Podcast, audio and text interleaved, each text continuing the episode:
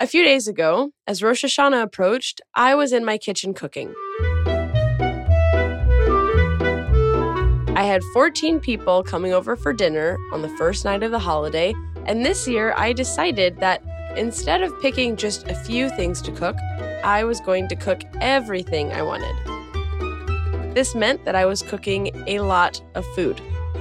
We had three salads, pomegranate meatballs, the classic sweet potato tzimmus, red wine braised chicken, and enough vegetables to feed a family of large rabbits. This menu meant that I was spending my day at home in my dollhouse sized kitchen by myself with time to think, something that can be very dangerous for my overthinking, prone to worry mind. As I was sweating in my kitchen, I was worried that I didn't feel the holiday enough. I was doing all this work in preparation for it, but it didn't feel like what I had imagined it should feel like. You know, like that feeling in December when everybody's excited about the holiday season and you feel like you should be, but you're not? That's what I was feeling. I needed to listen to something that would make it feel like a holiday. I found a talk online about Rosh Hashanah that looked good, started playing it, and stopped after about 10 seconds. I had no interest at all. All I wanted to do was listen to jazz. So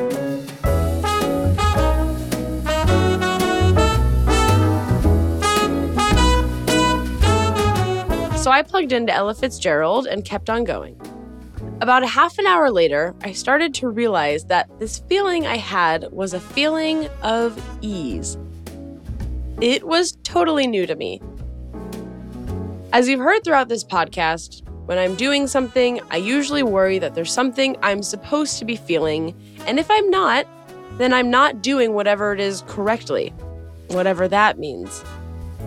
I put pressure on myself to feel a certain way, and if I don't feel something, then I'm convinced that the day won't be perfect. When I let go of my idea of perfection in the sense that there is a right way to feel going into Rosh Hashanah, I was able to enjoy the process in an entirely new way. It was weird.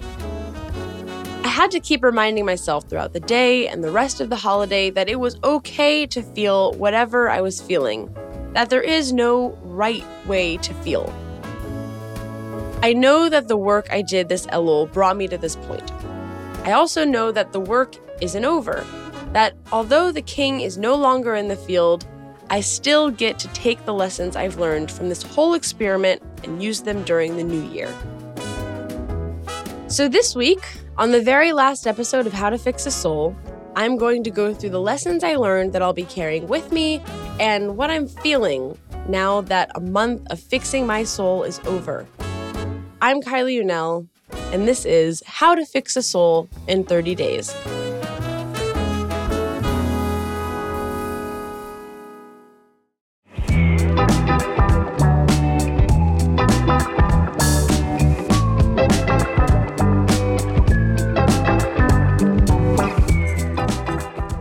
I started this podcast talking about my struggle with a t shirt.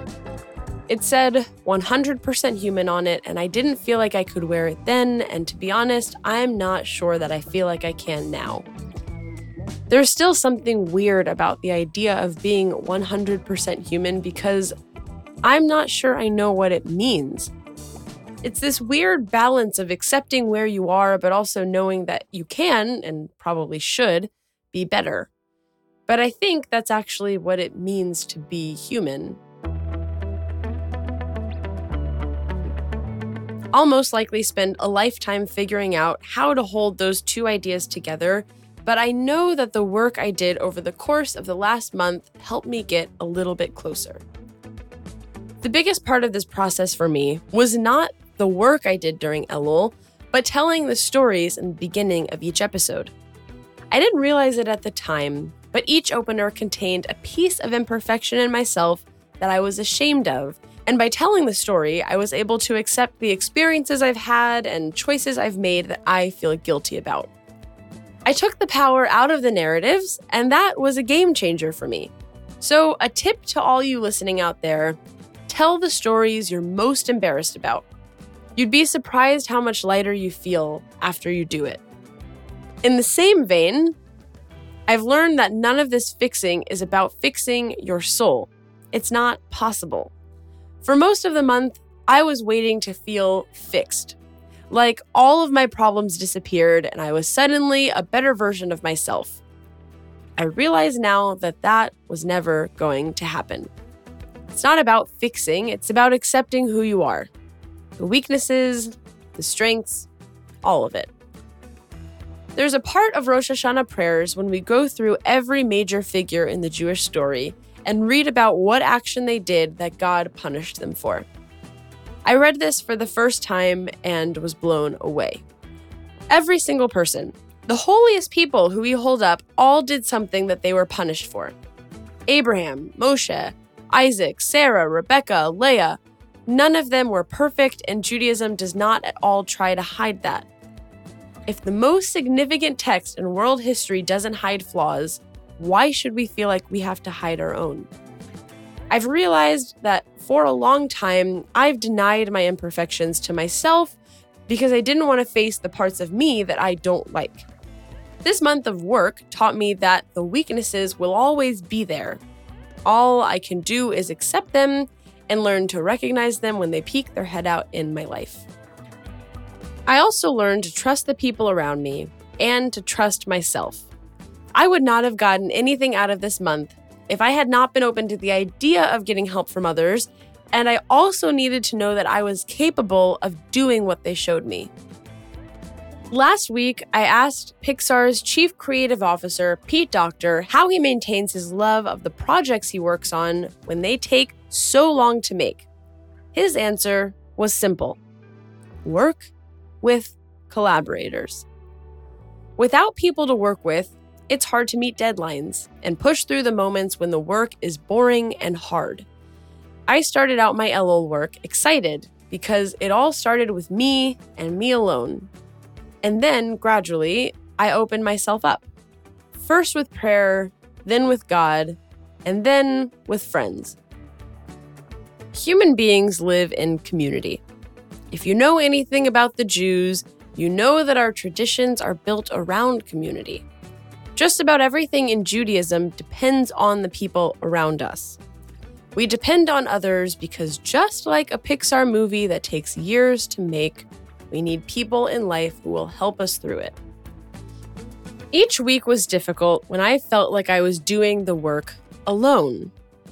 It got easier every single time, however, because I opened myself up and realized that I don't need to do this work by myself. Jewish tradition shows that there are countless ways to do this work, whether it's the four things I did or any of the other things I didn't try this year. You just need to do what feels correct to you and trust that feeling. Be open to the work and where it leads. Once you do that, all of the other pieces will fall into place. Also, if you're anything like me, remember to chill out while you're doing it. I'm Kylie Unell, and thank you for joining me on this experiment. This has been How to Fix a Soul in 30 Days.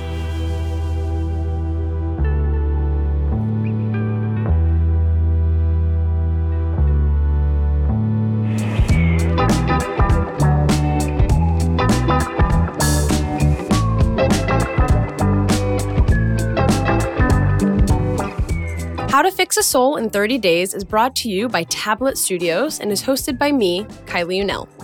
The show is produced by Leah Leibovitz and Josh Cross with help from Sarah Frenman Ader and Robert Scaramuccia. Please go rate us on Apple Podcasts or wherever you get your podcasts. It really helps other people discover the show. For more information about this or any other of Tablet's podcasts, visit tabletmag.com slash podcasts.